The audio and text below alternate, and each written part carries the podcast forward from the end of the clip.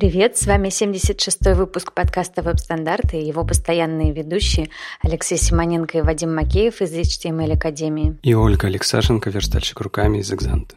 В прошлый раз у нас было куча событий, поэтому в этот раз мы вам практически ничего не расскажем. Ну ладно, что-то происходит. Урал.js номер 4 в Екатеринбурге 20 июля состоится. Ребята продолжают. Очень хорошо. Будут там интересные доклады. Э, так что вы приходите, если поблизости. Э, инициатива хорошая, конечно. WebDev Meetup номер 3 в Новосибирске. Э, уж я не знаю, когда был номер 2 и вообще, что там происходит с метапами в Новосибирске, но судя по всему, это что-то из гугловской э, истории. Когда-то они проводили очень много всего в России, и, может быть, даже до сих пор происходит, но что-то про них не слышно. И вот тут WebDev Meetup. Тем пока нет, ничего нет, но есть дата, время, место, поэтому если вы местный и вам не хватает общения с себе подобными, э, заходите. Ну а так лето ничего не происходит, поэтому давайте поговорим про все остальное, новости. Сергей Господарец э, в Твиттере написал про новое свойство э, line height step для вертикального ритма. В общем, история, история в том, что у нас есть новая спецификация, которая называется CSS Snap Size, и э, она, грубо говоря, определяет то, что по-хорошему нельзя было сделать в CSS раньше. Вертикальный ритм. Вы можете возражать, мол, давным-давно у нас все это есть, э, мы э, заводим глобальную переменную в САСе и, умножая на нее, делаем вертикальный ритм. Ну, как бы это все игрушки, просто потому что как только у вас появляются какие-то марджины дополнительные, как только у вас картинки начинаются быть э, адаптивными, менять свою высоту, все, весь этот вертикальный ритм летит к чертовой матери. И особенно тот момент, что то на самом деле вертикальный ритм должен строиться по базовой линии шрифта. А отступы наших э, текстов, заголовков и так далее, они идут от всяких там, не знаю, от высоты строки. А, плюс там марджины, паддинги и прочее, это все нужно компенсировать, поэтому я видел целые сетки, целые фреймворки для вертикального ритма, которые вам базовую линию сетки, э, повторяющуюся, делают по размерам блока а не по базовой линии шрифта, и объясняет, что это нормально, потому что это веб. В общем, шиза. А эта спека позволяет нормально по-человечески заводить э, значения для line height, которые используют глобальную переменную. На самом деле, я когда посмотрела на эту демку, я заплакала, потому что это далеко не первоочередная вещь, которая нам нужна э, из этой демки, а нам нужны нормально работающие колонки, на которых демка сделана. Ну, как бы грустненько немножко, что а, с спецификацией колонок CSS какие-то сейчас проблемы, что никто ее нормально до сих пор не имплементировал.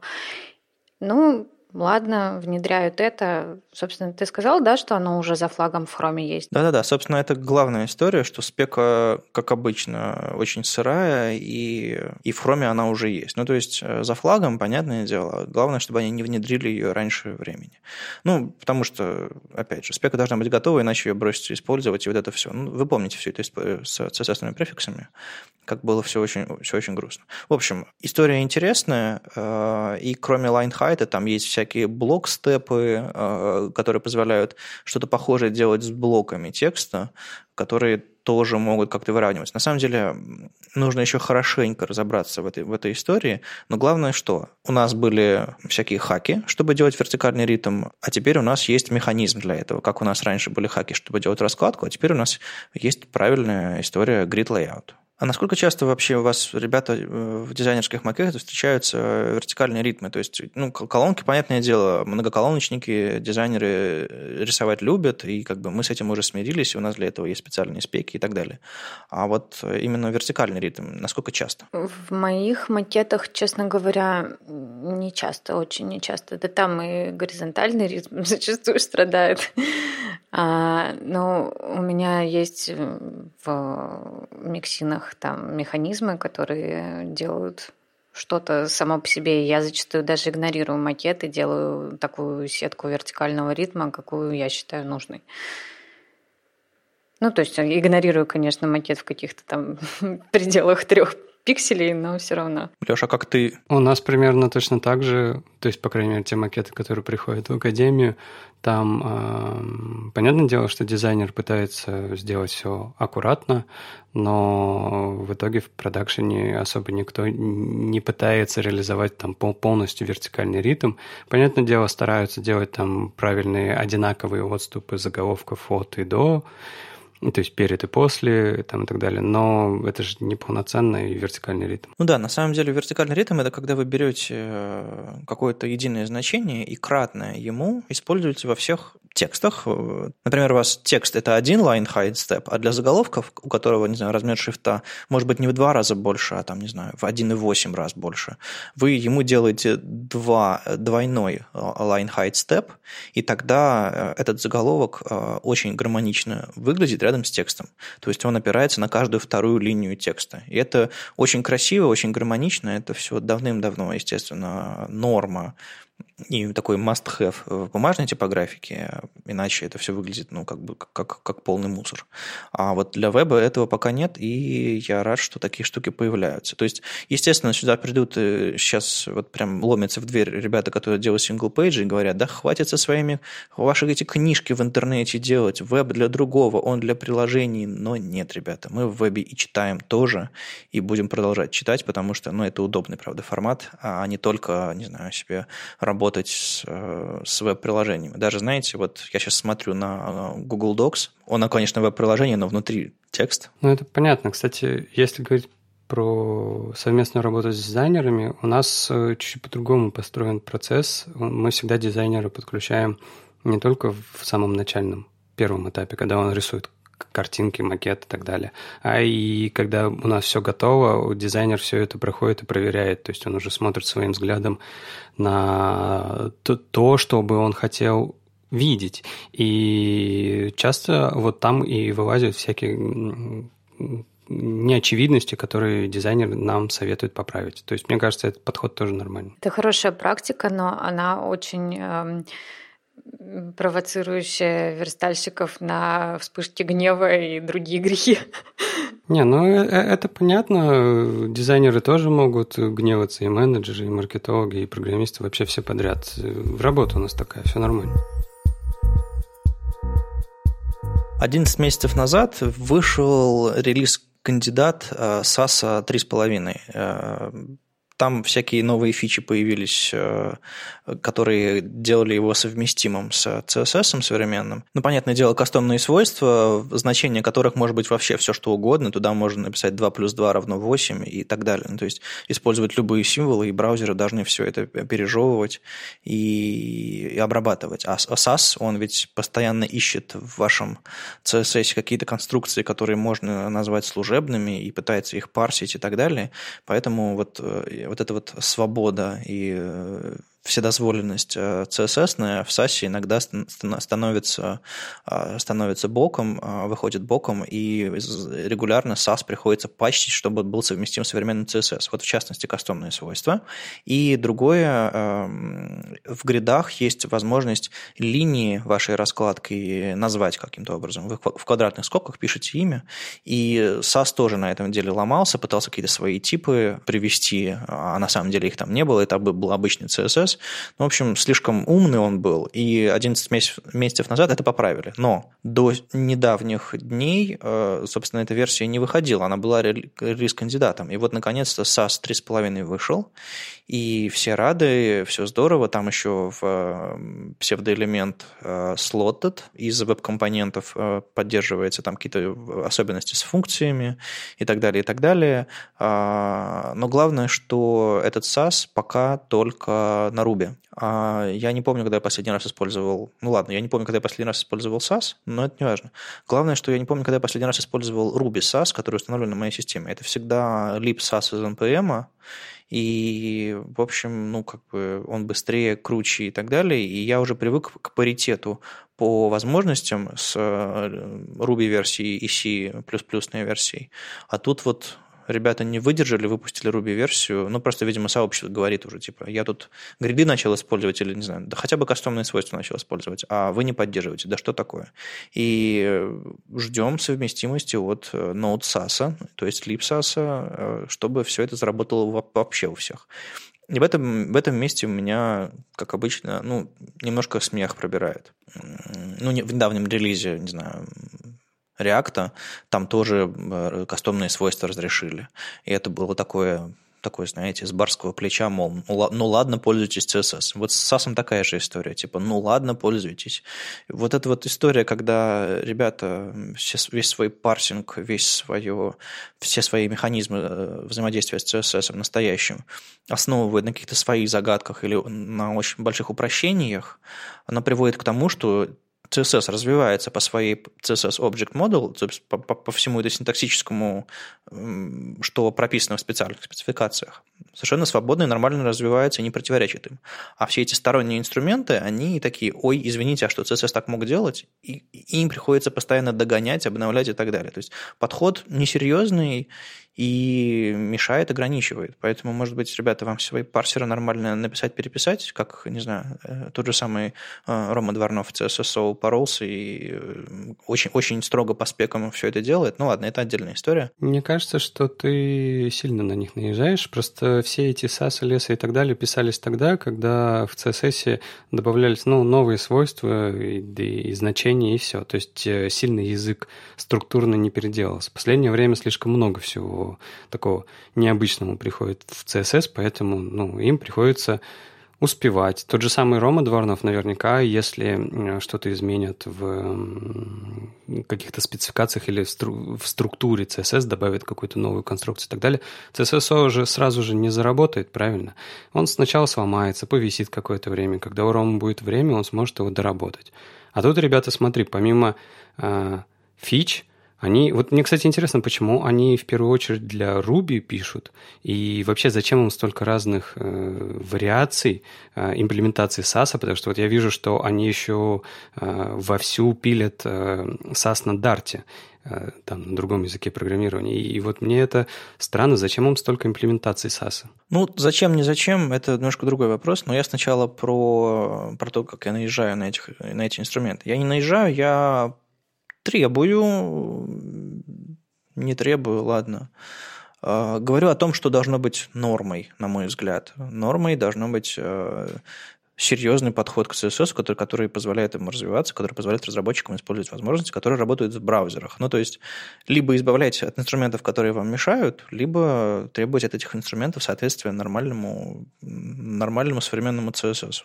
И ну, не знаю, для меня это очень хороший аргумент был для того, э, я на самом деле радовался, что, типа, проекты, которые э, я использую, переписать э, на, на обычный CSS, или, по крайней мере, CSS с, с реальным синтаксисом, а не фантазийным. Ну, то есть Вадик просто говорит нам, выкиньте ваш SAS и пишите на чистом CSS.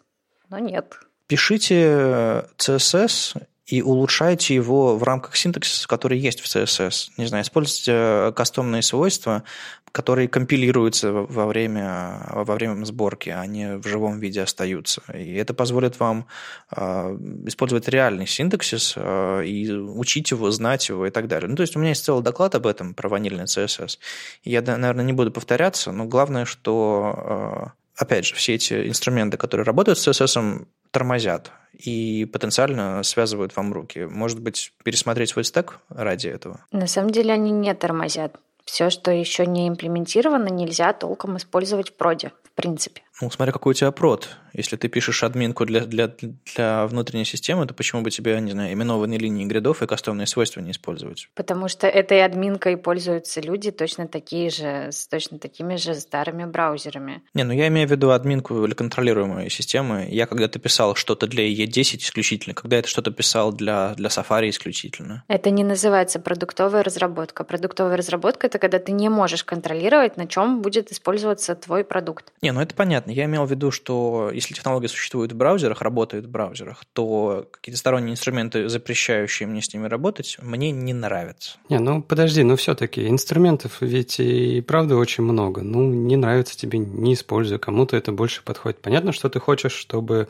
а, там популярные инструменты поддерживали а, все CSS-фичи. Наверное, у тебя больше всего к этому претензии. Ну, то есть желание, чтобы уже все разработчики, использующие SAS, могли использовать а, там все э, новые фичи CSS. Это желание понятно. Но, с другой стороны, Оля же тоже права. На самом деле, все те, кто использует SAS, наверняка дел... у них какой-то браузерный стек, который им надо поддерживать, и они так и так не смогут поддерживать все эти фичи.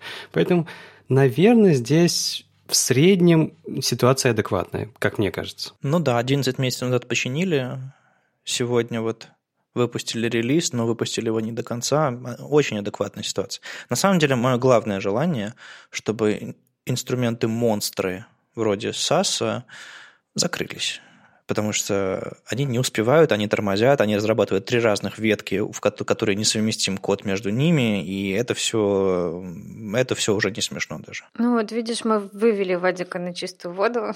на самом деле он хочет дестрой устраивать. Ну я просто хочу, чтобы они признались, что они не успевают, и, и в общем-то, отстают очень сильно. Ну, я думаю, сообщество само решит ногами, нравятся им э, инструменты, монстры старинные, вроде САСа, или нет. А, и в итоге, когда его доля снизится, мы все поймем, что как бы его можно уже не использовать, и можно уже не говорить про него в новостях. А так, САС 3,5 вышел, но не вышел. Я действительно люблю препроцессоры, я пользуюсь э, САСом, и а, тут вот, а, к слову о них, а, Павел Радьков опубликовал статью под названием «Как правильно использовать переменные в препроцессорах лес и САС». Честно сказать, я, видимо, не настолько люблю препроцессоры, потому что я а, то ли плохо поняла статью, то ли это какой-то очень узкий частный случай, который подходит Павлу и, наверное, не подходит мне. А, Павел э, рассказывает нам о трех постулатах, которые э, он использует в своей работе с переменными. Первое. Переменные используются только в том файле, в котором объявлено. Второе. Все переменные внутри компонента локальные. И третье. Глобальные переменные используются только внутри файла настроек. Эта концепция странновата, потому что в моем понимании, она нивелирует вообще э, необходимость неких глобальных переменных, поскольку если ты используешь все переменные э, локальными внутри компонента, да еще и внутри области видимости а, самого блока стилей, зачем вообще тебе какие-то глобальные переменные? Ну, не знаю, я лично в глобальных переменных храню какие-то, во-первых, не очень много вещей, а, а во-вторых, только какие-то очень реально важные повторяемые штуки, там типа корпоративных цветов этого конкретного сайта. Или там э, объявление фонд Family очень часто используется там. И я что-то не представляю, зачем могло бы понадобиться использование чисто локальных переменных, разве что э, у вас в CSS не знаю, правда, как это может получиться, но в, в одном компоненте очень-очень много раз используется одна и та же переменная. Вот прям простыня 20 раз, вот вам надо повторить одно и то же. Но я, честно говоря, не могу представить, зачем это может понадобиться. А я тебе могу сказать, э, зачем это... Я знаю один случай, зачем это может быть нужным. Это когда ваш сайт полностью кастомизируемый, там, я не знаю, пользователями, или вы фигачите темы, или вы, я не знаю, какой-нибудь ЖЖ, у вас 100-500 тем, или вы какой-нибудь Яндекс, э, почта, в которой тематизируется. В общем, все, где нужно использовать темы для вашего дизайна, оно становится объяснимым. Но во всех остальных случаях я считаю, что э, зафигачение значений в переменные, а не в CSS-свойства, это э, плохая практика, и все ее используют. Знаешь, почему все ее используют? Потому что всем кажется, что когда мне придет изменение дизайна, я поправлю только одну переменную, и все станет хорошо. Это такое невероятное заблуждение, что я просто не знаю, как, как еще раз сказать. Потому что каждый раз, когда приходили изменения дизайна, они такие, которыми ты не поправишь значения в переменных, и все станет хорошо. Тебе нужно там частично переверстать блок. И я не видел ни одного э, верстальщика, который э, реально мог бы э, изменение дизайна решить с помощью изменения значений в переменных. Ну, то есть ты скорее за вот этот вот описанный Павлом подход, типа если переменные, то локальные. Я вообще считаю, что в принципе, да, это вот э, первое то, что, о чем он говорит, я считаю, что это очень правильно. Еще и потому, что переменные, которые находятся в отдельном файле, это, ну вот смотри, ты от, открываешь, я не знаю, свой файлик с компонентами, начинаешь его кодить, и ты не знаешь, что значат эти переменные. Более того, ты их не видишь, и уж, конечно, ты их не будешь помнить. Тебе нужно постоянно лезть в какую-то библиотеку, ну, назовем ее так, да, где у тебя описаны все эти переменные, чтобы использовать их оттуда куда удобнее было бы использовать их прямо в том же самом файле. Ну, это зависит от э, от самой переменной. Если у тебя переменная называется font family, то как бы трудно не догадаться, что она означает.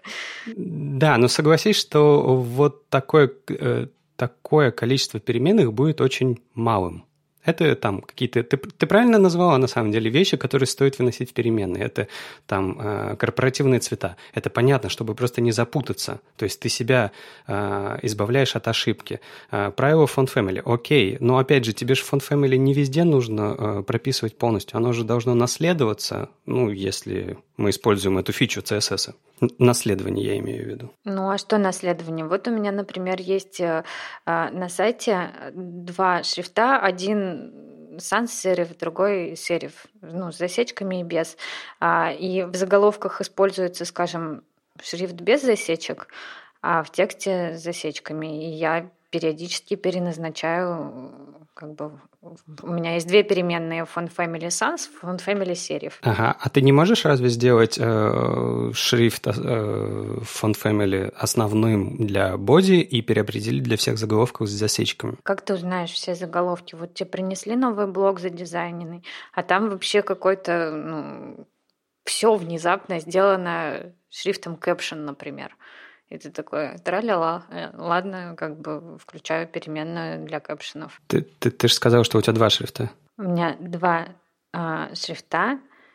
Ну, в смысле, две, два семейства шрифтов а, одинаковые. Просто один с засечками, один без. А у него внутри там есть шрифт для заголовков, есть э, шрифт для боди, ну, PT Sans. А, ну понятно, то есть у, у вас просто в проекте куча шрифтов. Ну да, так бывает. Ну, понятно, это я тоже просто не считаю хор- хорошей практикой. Ну, в смысле, они все одно, одной э, семьи, они все нарисованы так, чтобы совпадать друг с другом.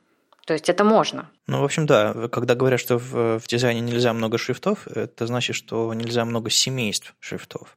А когда одно семейство, у него там 800 начертаний, то вперед. Ну, то есть это тоже, конечно, все усложняет, но я имею в виду, что они гармонично друг с другом смотрятся. Ладно, давайте вернемся к глобальным переменным и так далее. На самом деле я иногда поражаюсь, как, как люди используют э, какой-нибудь BEM у себя в проекте. Ну, например, блок, элемент, модификатор, вот это все, каждый, каждый компонент в отдельном файле, все классно, все независимо, а потом берут и шлепают сверху какой-нибудь глобальный файл настроек. И в нем хранятся все цвета. И с одной стороны у нас система независимая, потому что каждый блок в отдельном файле, а с другой стороны она зависит архитектурно не в рантайме, потому что все это компилируется и так далее. Мы все любим SAS, да. Оно все компилируется и как бы становится независимым типа. Но в разработке оно абсолютно независимо. Абсолютно не независимо. То есть вы э, перекинули по файлу между, от проекта на проект, и у вас, а у вас тех дефолтов в том проекте нет. И вам нужно идти обратно и выяснять, господи, где же мои умолчания, где мои переменные, и перетаскивать вот эти вот все маленькие кусочки вашего компонента, которые размазаны по всем остальным слоям. Шиза. А, и, кстати, если отвлечься на секунду от, от препроцессоров, Такая же история есть со всякими, знаешь, э, ресетами и нормалайзами. Я долгое время использовал ресет, э, пробовал использовать нормалайз, а на последнее время я стараюсь э, вообще ни, никаких дефолты глобальные не объявлять. И насколько я знаю, этими занимаются ребята, которые прям сильно увлекаются ПМом, сильно увлекаются независимостью компонентов. Просто почему? Потому что если вам нужно что-то поправить, сделайте это лок- локально в файле. Если вам нужны какие-то дефолты, пропишите его тут же у вашего компонента. Тогда он станет по-настоящему переносимым. Тогда вам не нужно будет, как Леша сказал, искать, где же он настраивается, и вы сразу все будете видеть, видеть перед глазами.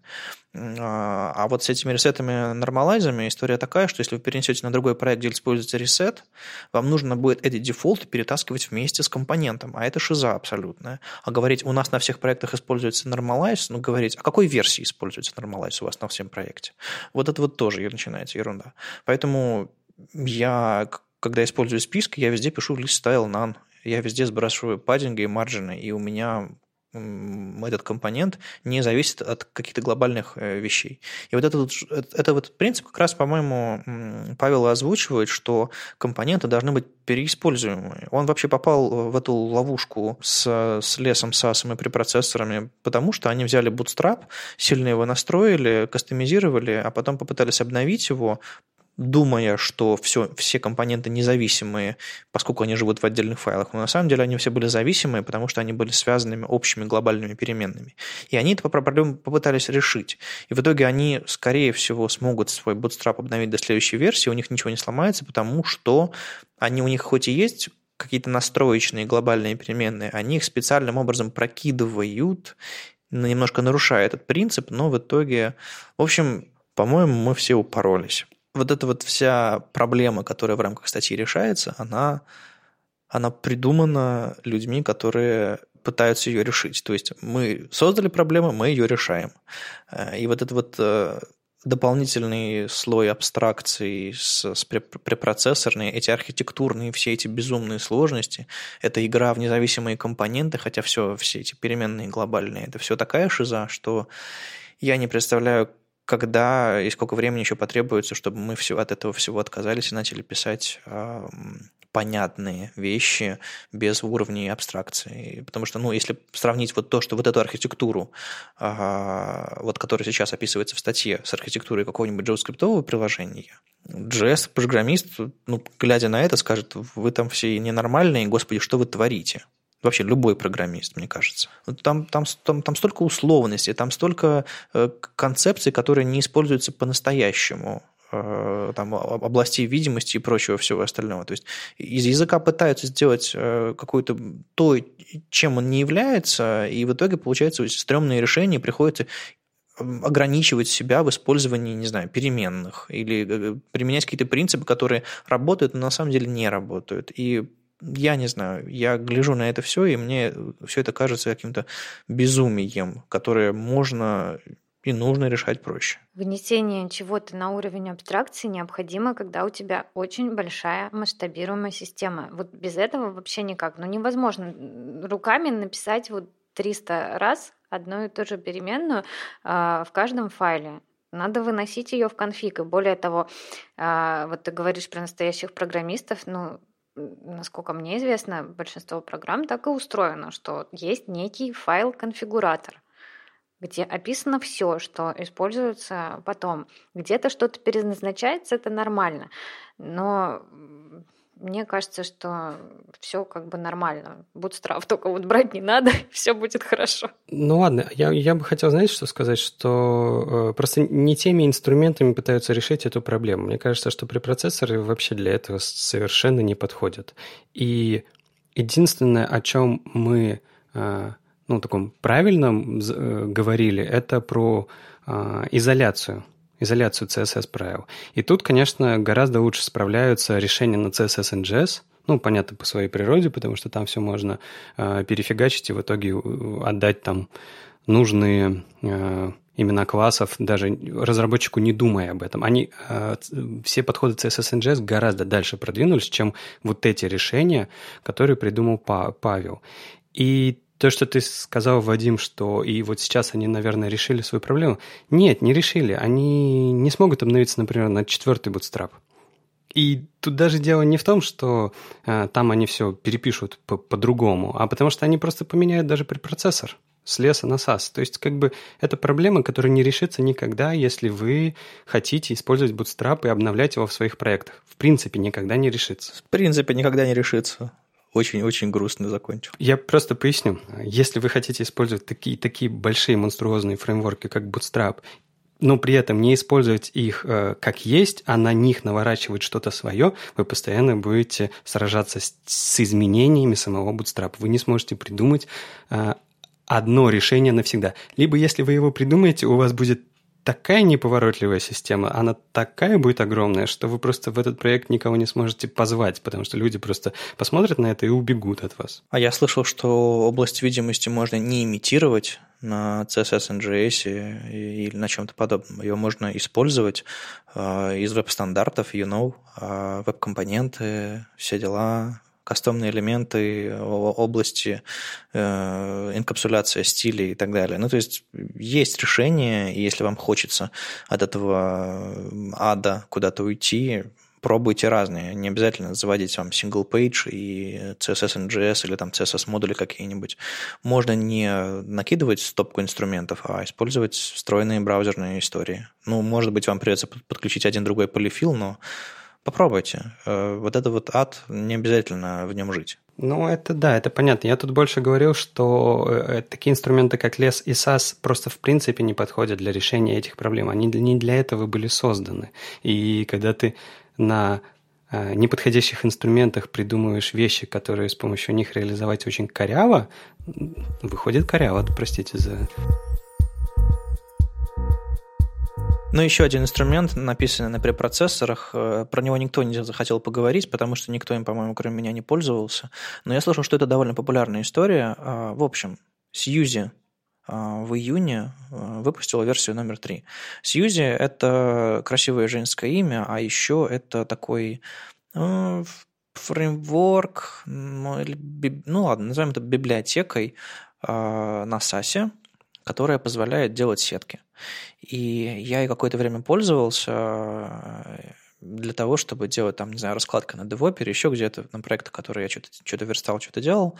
И, грубо говоря, там можно на изолированных флоутах построить очень крутую сетку, причем адаптивную. И вы можете внутри медиавыражений там переопределять какие-то переменные, и он вам все перестроит. И, правда, адаптивные сетки на Сьюзе делать очень удобно, там очень хорошая система расположение этих блоков по сеткам, они могут друг на друга накладываться, поскольку там флоуты у вас изолированные, то есть они друг на друга не влияют, но все равно располагаются по сеткам. Это, это сложная история. А, там совместное влияние флоутов компенсируется там какими-то адскими отрицательными маржинами и так далее.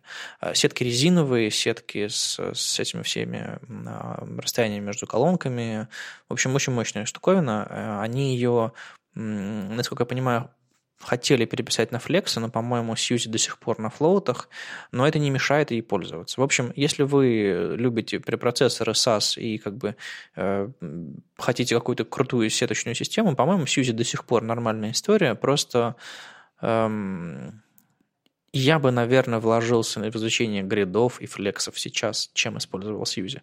Поэтому из уважения к большому интересному проекту, вот, вот рассказали, что оно, оно существует, оно есть, оно обновляется, а, но, по-моему, это такая же старинная история, как эм, как SAS, как Bootstrap и так далее. Ну, то есть это все, конечно, хорошо, это работает, это позволит э, выполнить задачу прямо сейчас, но, не знаю, закладываться или, не знаю, публиковать книги сейчас про Сьюзи, про САС, я бы, я бы не стал и покупать книги, потому что, ну, это все уходит. А, а что приходит, ну, мы потихонечку рассказываем вам флексы, гриды, кастомные, кастомные свойства, веб-компоненты и прочая история, уж не говоря про про те хаки и трюки, которые пытаются изобретать сообщество JavaScript, там, CSS, JS, CSS модули и прочее. Знаете, когда-то когда давно э, у меня была идея, очень похожа на ту, которую мы будем обсуждать в этой статье, о том, что было бы неплохо э, все э, названия классов как-то трансформировать в какие-то э, маленькие кусочки и желательно нечитаемые, чтобы, я не знаю, любой внешний э, наблюдатель, например, Вадим Макеев, придет ко мне на сайт, залезет в код и начнет там критиковать названия классов, а я такой, фигакс, у меня автоматический инструмент, который это все перефигачит э, в какую-то непонятку. И даже у меня какое-то время, ну это прям совсем давно было, что-то похожее было написано, просто вот для такого м, непонятного желания. А тут э, ребята рассказывают о том, что такой подход, который использует, кстати говоря, Google в своем сайте, может э, неплохо сократить вам э, размер HTML-файла, и не только размер HTML-файла, HTML-файла, э, но и сократить время на парсинг этого всего браузером. Особенно тогда, когда там каждый, я не знаю, второй, а может быть уже и каждый первый сайт использует BEM.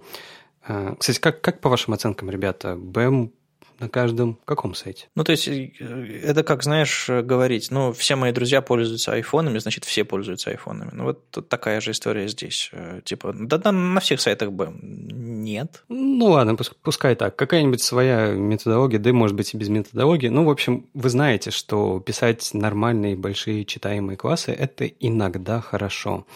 И из-за этой болезни как раз-таки возникают такие идеи, что а давайте теперь мы будем сокращать эти супер длинные названия классов во что-то короткое, и по идее это должно сократить время на загрузку сайта. Ну да, тут Gajus Kuizinas написал статью, мол, как нам CSS bundle уменьшить на 70% и так далее. Ну, сначала про заголовок статьи. Можно гадать по заголовку, кто, типа, этот чувак пишет page, наверное, если он говорит не про CSS, а про CSS bundle. В чем история? Как сказал Леша, действительно можно в CSS сократить имена классов HTML, сохранить, сократить имена классов, и они совпадут. Можно там каким-то образом это все решить. Ну, то есть, как похожий принцип используется CSS Modules, но именно, но скорее для локализации, для того, чтобы были уникальные имена классов.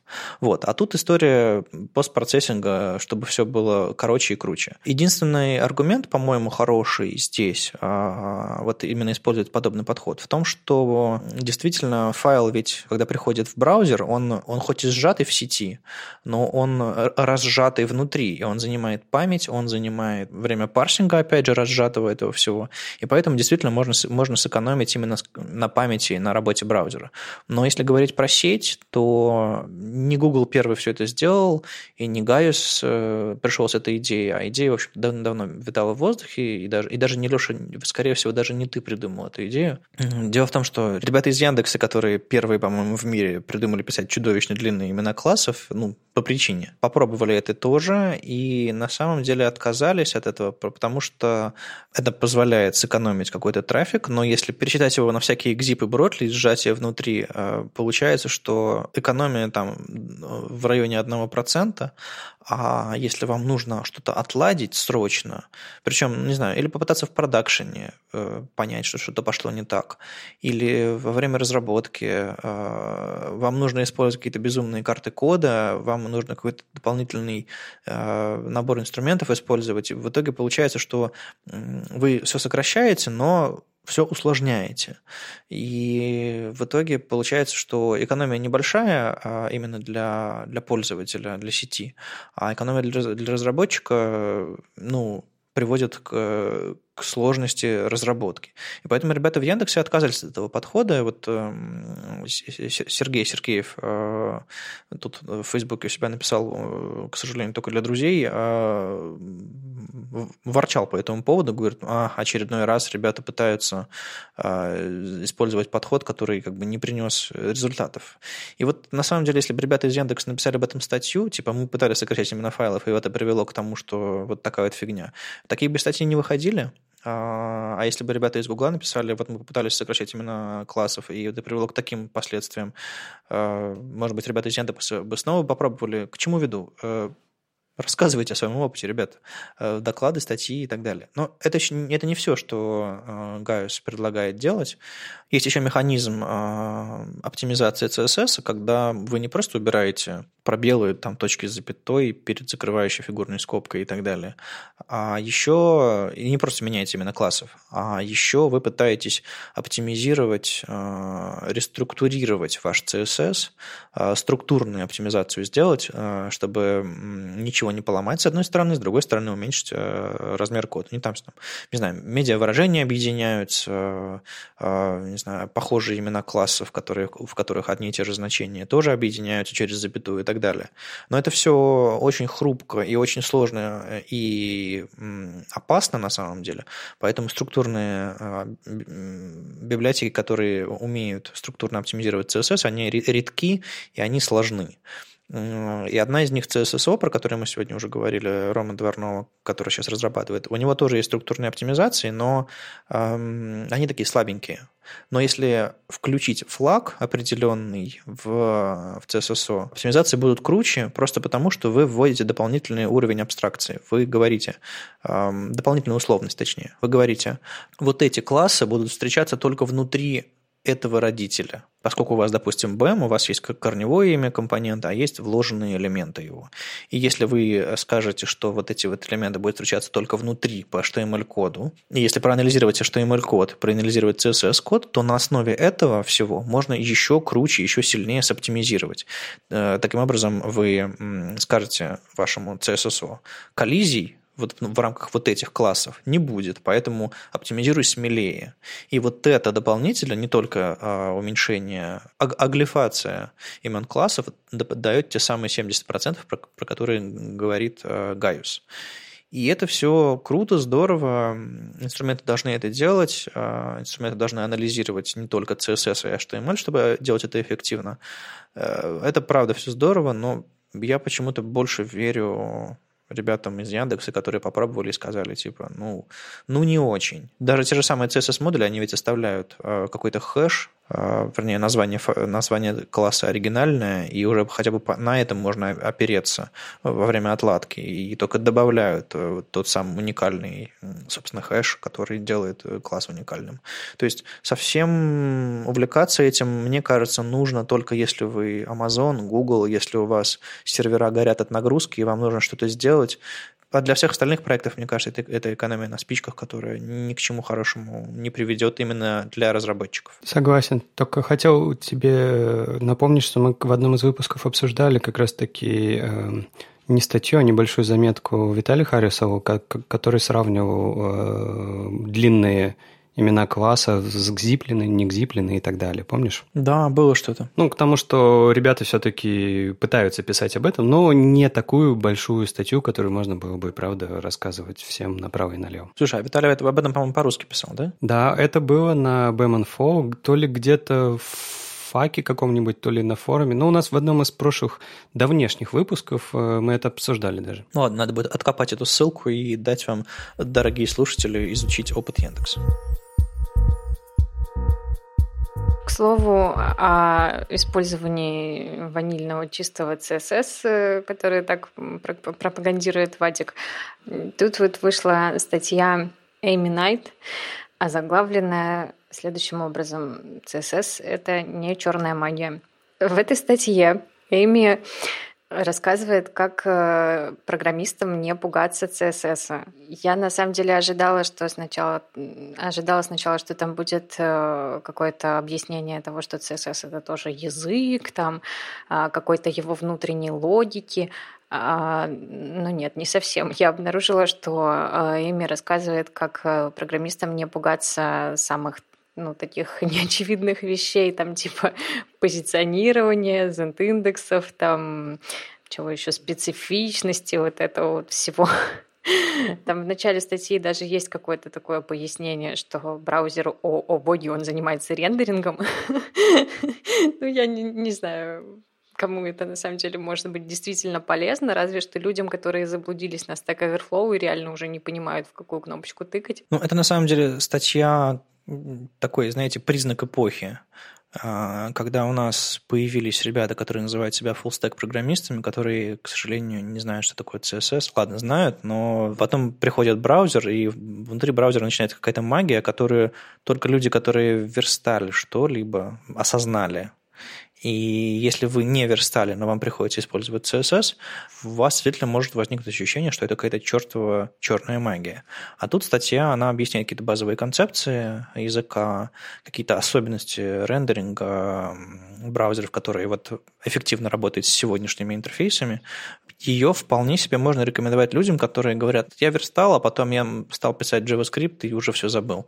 Вот Вспомните, может быть, это вам поможет писать более эффективно то, что вы пишете сейчас. По крайней мере, вы будете потенциально совершать меньше ошибок. Я, на самом деле, прочитав эту статью, вдруг э, поняла, что меня немножко бомбит из-за э, как раз э, моментов, когда э, программисты э, пишут CSS, потому что якобы так быстрее, чем попросить верстальщика что-то сделать правильно, потому что потом в компонентах какая-то какая жуть, э, какая-то жуть прямо в шаблонах, а все становится очень грязным, да, CSS это сложно, и им должны заниматься специалисты. Либо вы становитесь специалистом, прям нормально разбираетесь в этом всем, а не со Stack Overflow, либо вот не трогайте. Ну, я похожие фразы слышал от людей, а, когда, я не знаю, залезал в какой-нибудь там GSP или PHP и пытался что-то там, какую-то логику править, они говорят, что ты творишь, ты что-то все испортил, господи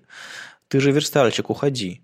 И да, наверное, мне стоило больше прочитать про шаблонизаторы, про какие-то конкретные языки, конструкции и паттерны, чтобы лучше понять. Но, не знаю, э, по-моему, JavaScript лежит ближе в целом к CSS, к взаимодействию с браузерами, чем любые другие языки программирования, поэтому разделить фронтенд на «это мое, а это твое» довольно сложно, поэтому нам и в JavaScript нужно разбираться верстальщикам, и JavaScript-программистам тоже нужно разбираться в верстке плюс-минус. Э, по крайней мере, эм, не заявлять, что они фуллстеки и фронтендеры, не понимая одну из частей. То есть мы же верстальщики не называем себя фуллстеками или программистами, э, не умея JavaScript. Вот пусть ребята тоже понимают свою область ответственности, но знают о других тоже. А ты, Леша, кто? Ты фуллстек? Я менеджер среднего звена.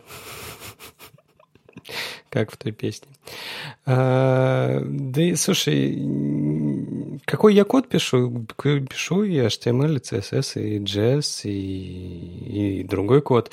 Но э, просто моя сейчас роль немножко другая, поэтому, ну, в компании, поэтому я с удовольствием отдаю задачи верстальщикам, программистам и э, смотрю, как они сделали хорошо или нет. Мне кажется, на самом деле Леша у нас э, представляет собой пример как раз идеального фронтендера, потому что он реально умеет Java и в JS, и в верстку глубоко понимает, что как. Поэтому давайте все ориентироваться на Лешу. Я вот записалась на курс по JavaScript. Хочешь быть как Леша? Да, я очень хочу быть как Леша. Жалко, что я не могу отрастить бороду. Но это не стоит. Слушатель, будь как Леша. Ладно, раз уж вы заговорили про JavaScript, э, тут ведь э, новая спецификация зарелизилась. Ну, как зарелизилась? Мы на не... про нее, на самом деле, все уже давным-давно все знали. И про эти фичи мы давным-давно знали, но тут произошло важное событие. Э, ребята из ECMAScript, из TC39 так, скажем так, запечатали ту, ту версию, которая у них а, теперь называется, э, называется ECMAScript 2017. Это восьмое издание э, спецификации ECMAScript. Что там интересного? Во-первых, важный момент, на который нужно обратить внимание, ну, наверняка про это все и так знают, но вдруг ты, наш замечательный слушатель, про это еще не слышал. Если посмотреть, ES 2016 вышел год назад, ES 2015 вышел а, еще год назад. То есть спецификация обновляется каждый год. А вот та самая старая спецификация ES5 вышла очень-очень-очень давно. Она вышла в 2009 году, и у нас был огромный, э, огромная пустота в развитии JavaScript. JavaScript просто не развивался. И э, сейчас все замечательно поменялось. Сейчас у нас каждый год выходит новая спецификация, эти фичи появляются в браузерах, их не так много появляется, но они все хорошие, а главное, развитие спецификации происходит стабильно. Это самое важное ну, для нас, для IT э, всего. Что же появилось? А, ну, тут появились такие вещи, как string padding, э, подстарт и подend. Это возможность э, дописать строку сначала или с конца необходимым количеством символов. Например, вам нужно всегда получить строку из пяти символов, а к вам приходят абсолютно разные. Два символа, три символа, шесть символов. И вы с помощью этой штуки можете легко с помощью одной команды заполнить ее а, теми символами, которыми вам надо. Пробелами, нулями или, я не знаю, каким-нибудь словом словом, это уже на ваш выбор. И как раз с этими подстарт и поденд была та самая история с лефтпадом, да? Я уже начал даже подзабывать этот. Да, лефт, лефтпад с NPM, который удалили и сломали весь интернет. Ну вот, ребята из э, спецификации решили починить интернет обратно и ввели это в спеку. Ну, в общем-то, молодцы. Э, появились такие вещи, как Object Values и Object Entries. Это возможность получать э, все значения переданного объекта. Это, кстати, очень удобная штука, потому что она возвращает всегда массив значений. Но даже если вы передадите э, в этот Object Values массив, то вам все равно вернется массив. Это очень удобно. То есть э, вы можете не обращать внимания, что вам передается, то есть объект или массив, и запихивать его в эту функцию, и в любом случае получать значение э, либо объекта, либо массива, неважно. И важный момент тоже, что в массиве сортировка, ну, в результирующем массиве сортировка будет по э, не в хаотическом порядке объектов, ну, то есть там же ключи можно ставить как угодно, э, даже э, ключи из цифр состоящие можно ставить как угодно, там 10, 1, 3, но э, в результирующем массиве вы все равно получите отсортированный э, массив по ключам, то есть Сначала будет один, потом три, потом десять. Ну, идея понятна. Вот. Ну и всякие разные другие штуки. Это get on property descriptor, ту самую trailing commas, то есть что вы в аргументах, э, в вызове функции или в описании функции в аргументах наконец-то можете оставлять последнюю запятую, и у вас из-за этого ваша JavaScript-программа не будет рушиться, падать, не будет вызывать синтекс error. Это, кстати, уже работает и в Chrome, и в Node, э, поэтому если вы любите эти э, висячие запятые, можете, в принципе, использовать. Это концевая запятая называется. Окей, как, как скажешь. Ты тут. Я тут. А нет, не ты. Э, async function, разумеется, async await наверняка уже многие используют. Я вот тут недавно обновлял проект э, со старой версии Коа на новую, и там все переписали на осинки, поэтому замечательная штука. Разницы никакой, но код выглядит более э, более, не знаю, приятно глазу. Ну и всякие другие вещи. То есть а, ничего такого супер глобального, ну, кроме, наверное, async await, да, а, а так такие минорные изменения, которые, в принципе, полезны. Я недавно читал твит э, от одного из сотрудников э, э, ну, что-то написали, вот смотрите, какая классная утилита, она позволяет без установки пакета запускать его. NPX называется. Я подумал, о, классно, установил себе ее глобально и несколько раз использовал э, для того, чтобы попробовать какие-то вещи, вместо того, чтобы ждать, пока она установится. Э, вот запускал его через NPX, и было клево, здорово. Э, периодически она обновлялась, все было здорово. Я страшно радовался, что кто-то придумал такую классную идею. И тут выясняется, что сотрудник написал этот пакет не просто так, а для того, чтобы включить в NPM 5.2. И вышел, собственно, обновленный NPM 5.2, он, по-моему, пока еще не идет со, стабильной, а, со стабильным э, Node.js вместе, но его можно поставить. Да, и э, в итоге вы получаете, э, кроме команды npm, еще получаете команду npx, которая позволяет, во-первых, вам локально запускать пакеты, которые у вас установлены, то есть если вы находитесь в папке, где в нод-модулях стоят какие-то компоненты, и вы хотите один из них запустить, вы можете его запустить то есть, э, допустим, э, какой-нибудь npx, gulp и что-то там, и он у вас найдет, э, где этот gulp лежит, и исполнит, и будет все нормально. X, я так полагаю, это идет отсылка к юниксовым флагам, которые позволяют сделать бинарник запускаемым, да? Executable. Executable, вот, точно. Да, штука хорошая. Я, кстати, э, с тобой согласен, я ее тоже заметил значительно раньше. Вообще, э, этот NPX, он э, существует уже очень давно, на самом деле. Просто его потихонечку пилили, пилили, пилили, и вот, наконец-то, в 5.2 впилили. А, это супер. Только нужно, кстати, еще один момент помнить. Мы сейчас говорим про NPM 5.2, но тут вообще уже вышел NPM 5.3, потому что в 5.2 оказалось несколько а, неприятных багов, а, которые уже пофиксили, поэтому можно использовать а, NPM 5.3 уже. И там, на самом деле, NPX тоже немножко обновился. А, на самом деле, как оказалось, э, он не на всех Windows-системах а, хорошо работал. Сейчас он должен работать уже гораздо лучше. А я уже обновился. Молодец, следишь. Релиз буквально на днях, ты уже умница. В общем-то, эта штука и правда, э, она не из разряда rocket science, она из разряда просто маленьких каждодневных полезных утилит, потому что э, запуск э, локальных бинарников всегда был проблематичным. У нас было всегда несколько способов. Это впихнуть это в пакет, в пакет JSON в scripts и запускать с помощью npm run, это запускать с помощью npm run script, либо это, собственно, запускать, находить бинарник внутри папки node-modules.bin и запускать его оттуда. А давайте проведем маленький опрос. Кто как запускал? раньше, до этого? Ну, я всегда в, в Notes через NPM скрипты это делал. То есть я делал псевдоним и позволял и NPM находить самому этот бинарник. Понятно. А я вот всегда рандомно это делал. Не знаю почему. Мне иногда было лень писать в Package.json это все, тем более оно не требовало никаких... Ну, когда оно не требовало никаких последующих действий, а так разовая какая-то операция, а, я это запускал просто из папки Node Modules, в принципе. В принципе, без разницы. Так вот, NPX в этом смысле э, гораздо удобнее. Еще удобная штука – это то, что про что ты э, немножко упомянул, Вадим, что она может запускать э, неустановленный пакет. Ты сказал, что она его не будет устанавливать. На самом деле она его будет устанавливать, разумеется. Она его все равно скачает с интернета и так далее. Но она его никуда не будет вписывать, она не будет его пихать ни в глобальную папку, ни, ни в локальную Node Modules. Она его единоразово запустит, то есть она его скачает, запустит, потом, видимо, удалит не, не знаю. Я точно не знаю, что она с ним потом делает, но потом его нигде нет. Но я надеюсь, оно потом в кэше лежит, ведь NPM 5 известен тем, что он много чего в кэш кладет, а, но зато его не будет глобально видно, он не будет пытаться обновляться и так далее. Потому что я регулярно замечаю за собой, что я оставлю какой-нибудь пакет попробовать глобально, а потом забываю или мне влом его удалить. И в итоге, когда пытаюсь обновить глобальные пакеты, у меня получается куча мусора, и эти неизвестные пакеты, я уже забыл, зачем они, я смотрю на них и думаю, они мне нужны или нет. Ну, в общем, Иногда хочется просто что-то попробовать.